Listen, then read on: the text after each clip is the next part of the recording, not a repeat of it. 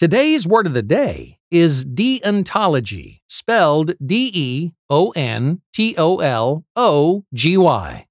Deontology is a noun that refers to the study of obligation.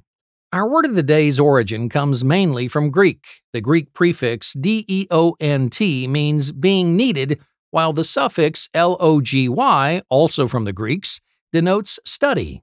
Well, here's an example of deontology in use. I wasn't sure how to approach the situation, but after a careful look at the deontology of it, I understood my true obligation. Sometimes taking a good look at things and weighing out your moral duty can be helpful. Once again, deontology is spelled D E O N T O L O G Y.